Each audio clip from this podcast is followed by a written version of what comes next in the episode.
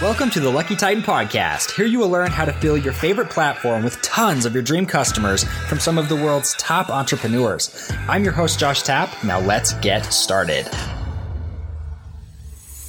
What's up, everybody? Josh Tapp here again, and welcome back to the Lucky Titan. Today we're here with Jordan West back again. Super stoked to have this guy. So, Jordan, say what's up to everybody, man. We'll we'll head into this. What is up? Uh, thank you so much for having me on again. I was just so happy when I saw the email from you. I was like, oh, Josh wants to have me on again. Okay, I, I better prepare and come up with some like really good stuff to talk about today. and I'm glad you're prepped because the truth is, guys, we wouldn't bring him back on if this guy wasn't a rock star. He's probably about as humble as they come.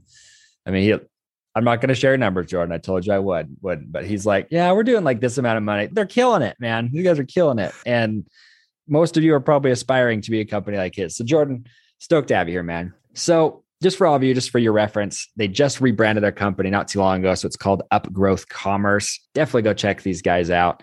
But I was excited to talk with Jordan, especially because he's been leveraging a growth strategy that I feel like everybody in 2022, if you're doing over a million in sales, this is what you need to be doing. Uh, this is what we have been focusing our efforts on as well, because instead of going one to one, we're talking going one to many through acquisitions. So, Jordan, let's dive into that. I want to hear first off, what made you realize, you know, within the last year and a half that, hey, acquisitions was going to be your scaling strategy?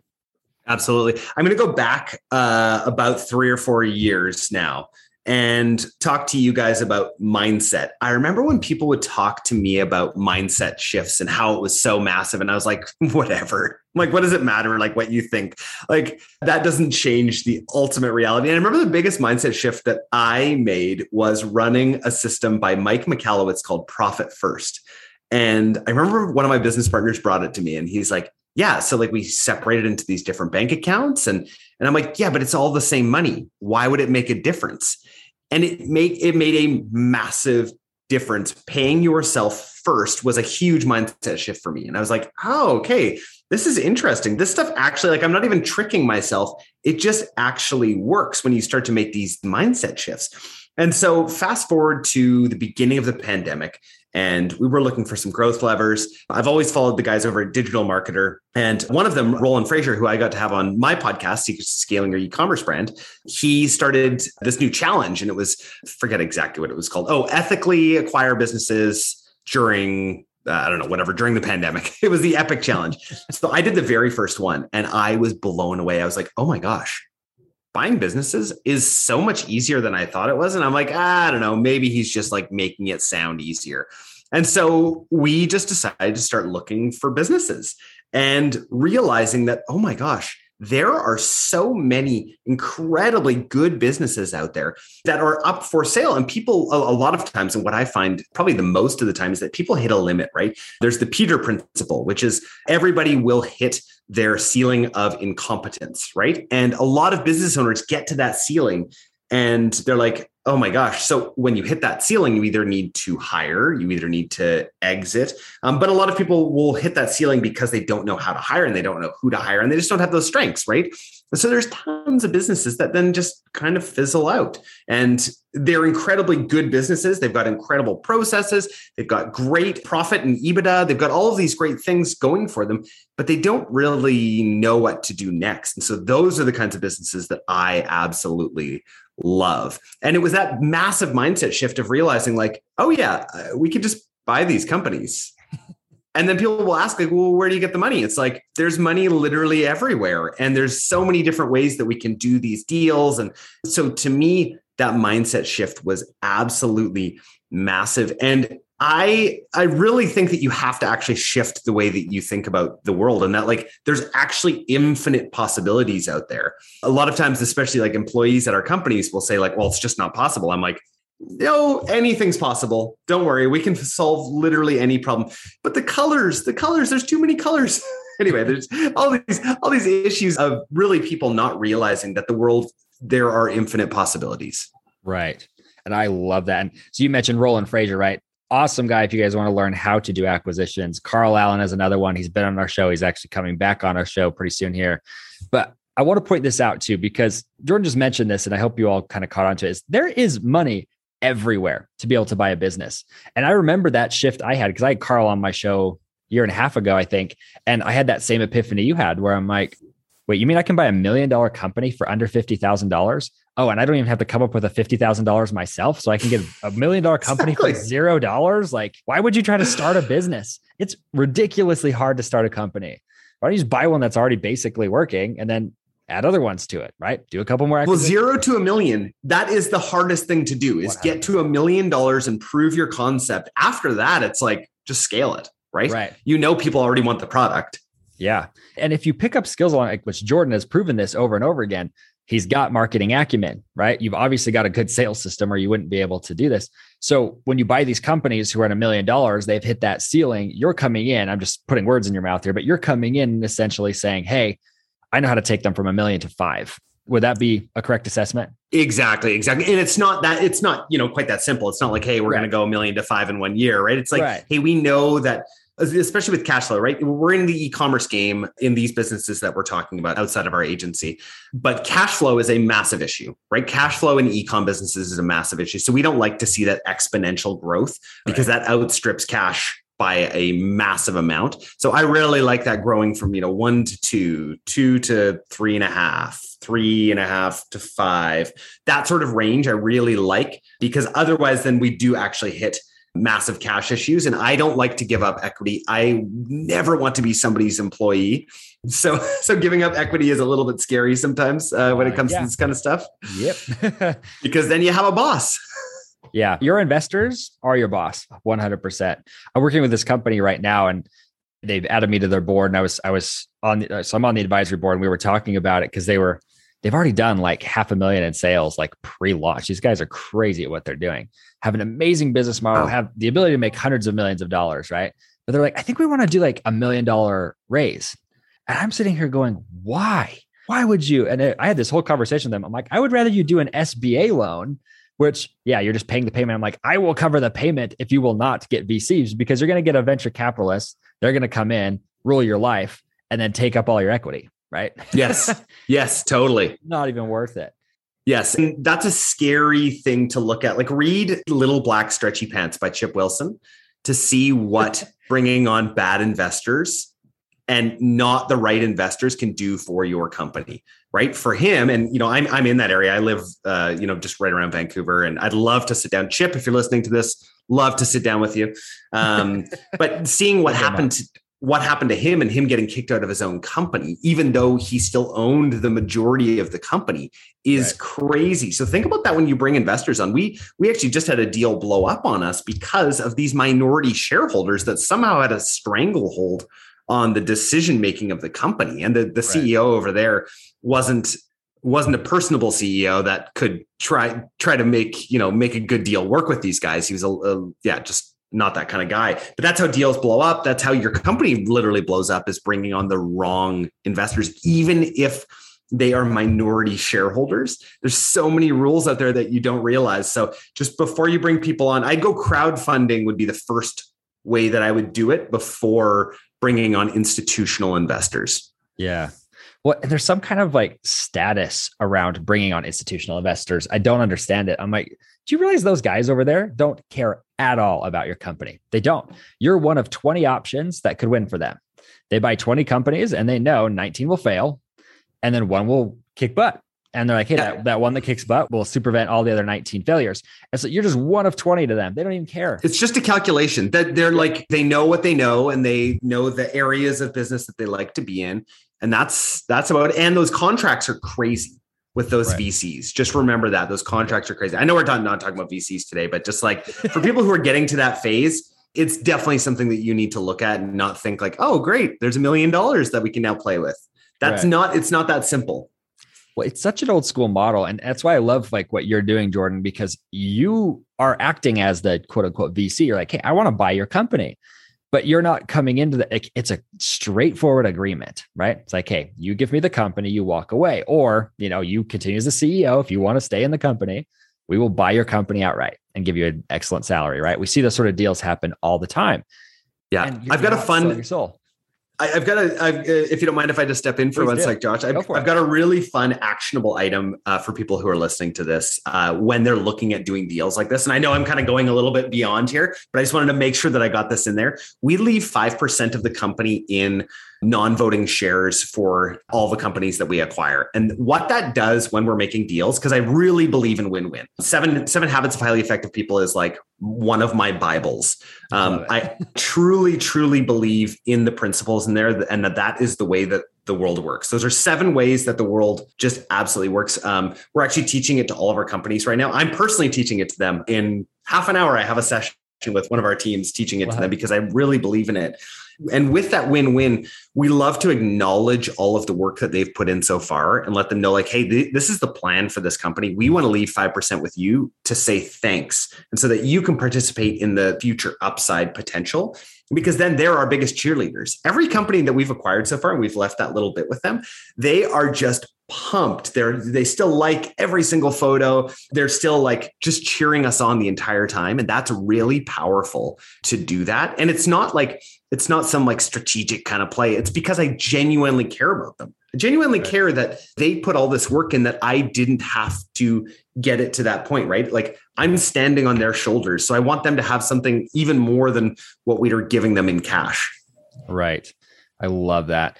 And, and I hope those of you listening to this are paying attention to this, right? Because he's talking 5%, right? 5% is minimal, right? That's a teeny, teeny percentage. They're non voting shares. So these are people who can't come in and stranglehold the company and say, hey, you know, I want more shares or whatever, or I have voting rights.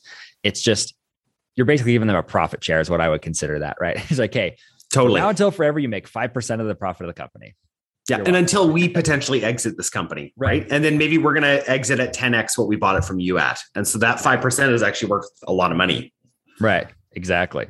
And for them, they're like, hey, I'm going to make a million now, but I'm going to make a million dollars when you sell it for a hundred million later, right? or whatever it is. Exactly. Yeah. Exactly. I love that. Honestly, I hadn't even thought about doing that, but I'm totally going to implement that. So when, when it comes to like finding these companies, right? Because I know a lot of people will look at you and say, okay, where are you finding these companies? Because a lot of people who listen to the show, you know, they might be saying, I'm so done with the business I'm in. I really wanted to branch to another industry or maybe into another type of service within my industry. But they're like, where are you finding these companies? Right. Because the first thing we all do is we go to BizBuySell, right? The website. Like, hey, business is for sale. You go to BizBuySell, right? Yeah. Which, in my opinion, is where most businesses go to die. But anyways yes. so yes so there's a bunch of different places that you can find these businesses right? So first of all know your niche right? Whatever niche you're in. So for me you know occasionally i'll find a good deal on empire flippers or flippa or uh, what's another one that i get oh sorry there's one that i get all the time in my inbox every single morning really oh microacquire um, micro acquire there's some yeah. really good potential businesses out there. And these are people that you already know have some intention. What I really recommend that you do, if you're really interested in actually acquiring businesses, is set yourself up as an investor. So for me on LinkedIn, I my the first thing that I say is e-commerce investor, right? That is my title on LinkedIn.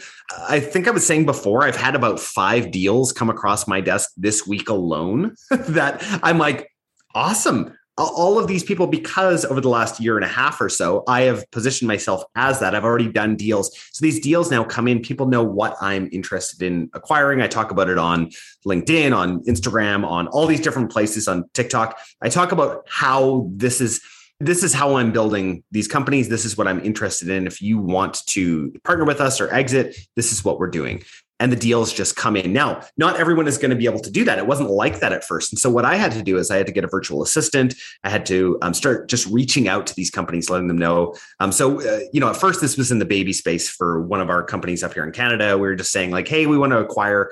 Um, uh, more amazing companies like yours in this space. Are you up for a 15 minute phone call? So I was just having like I don't know, hundreds of these phone calls with companies. And it was amazing to get to talk to them. A couple of them have actually come back now and been like, hey, we're kind of ready to exit. Are you into uh, to chatting now?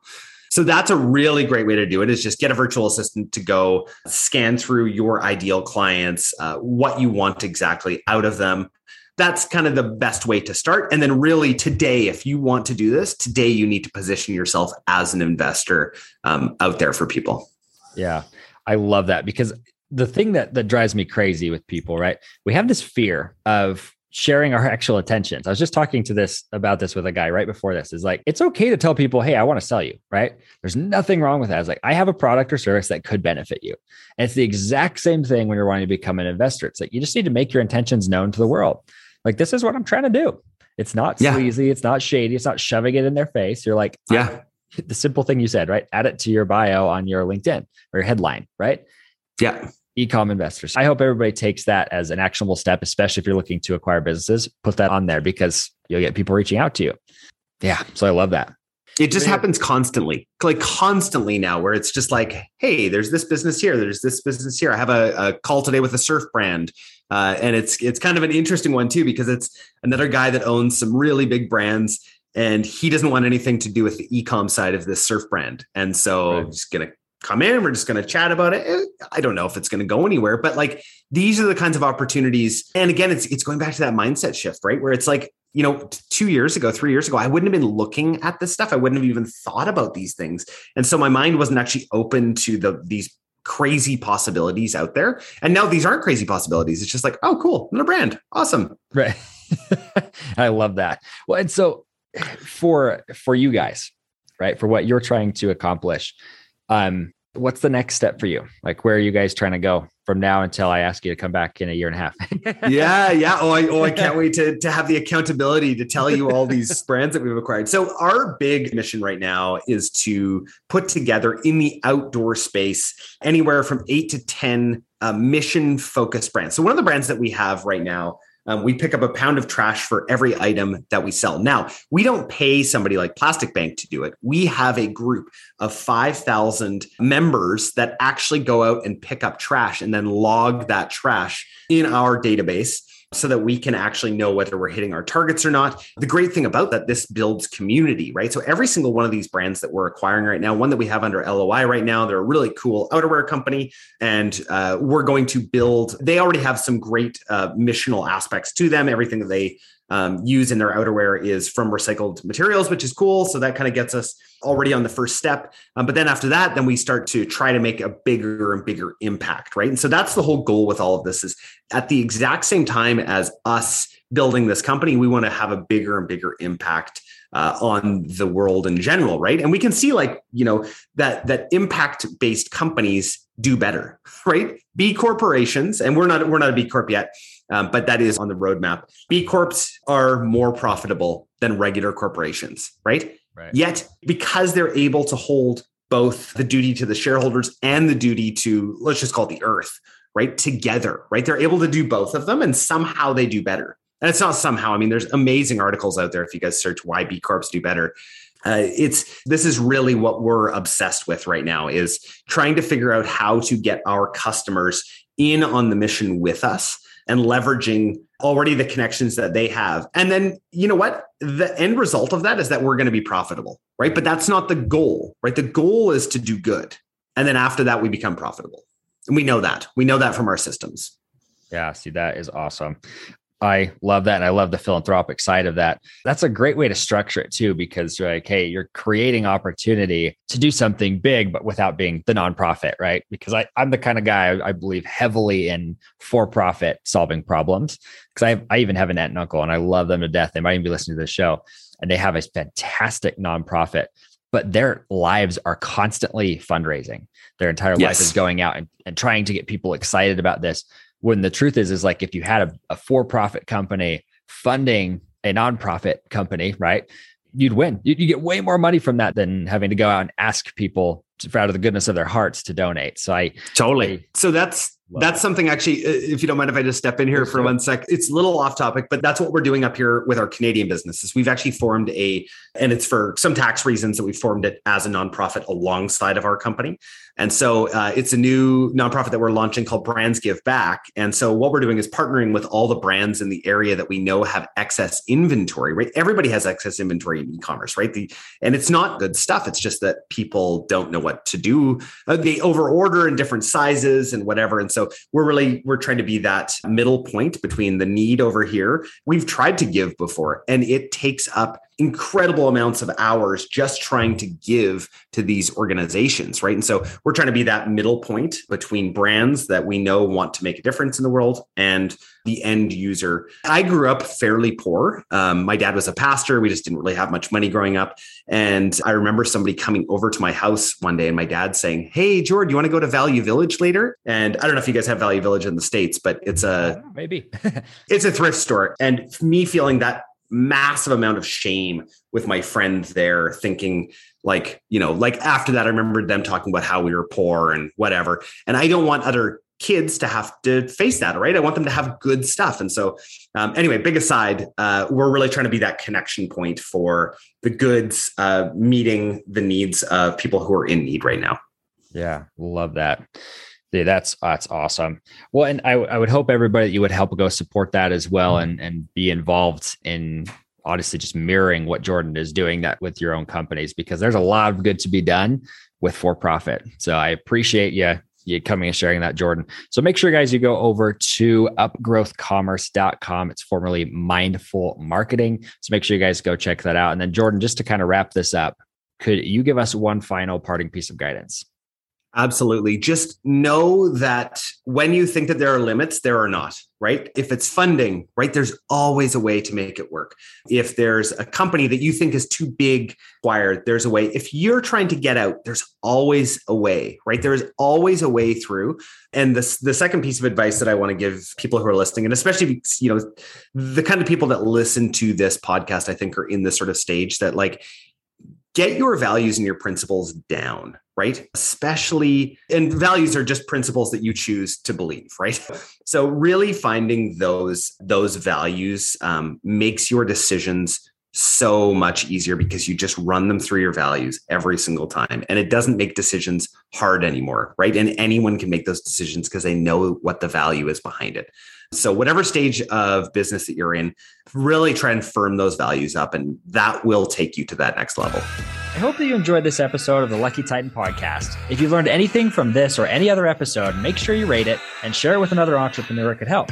Thanks again, and I'll catch you on the flip side.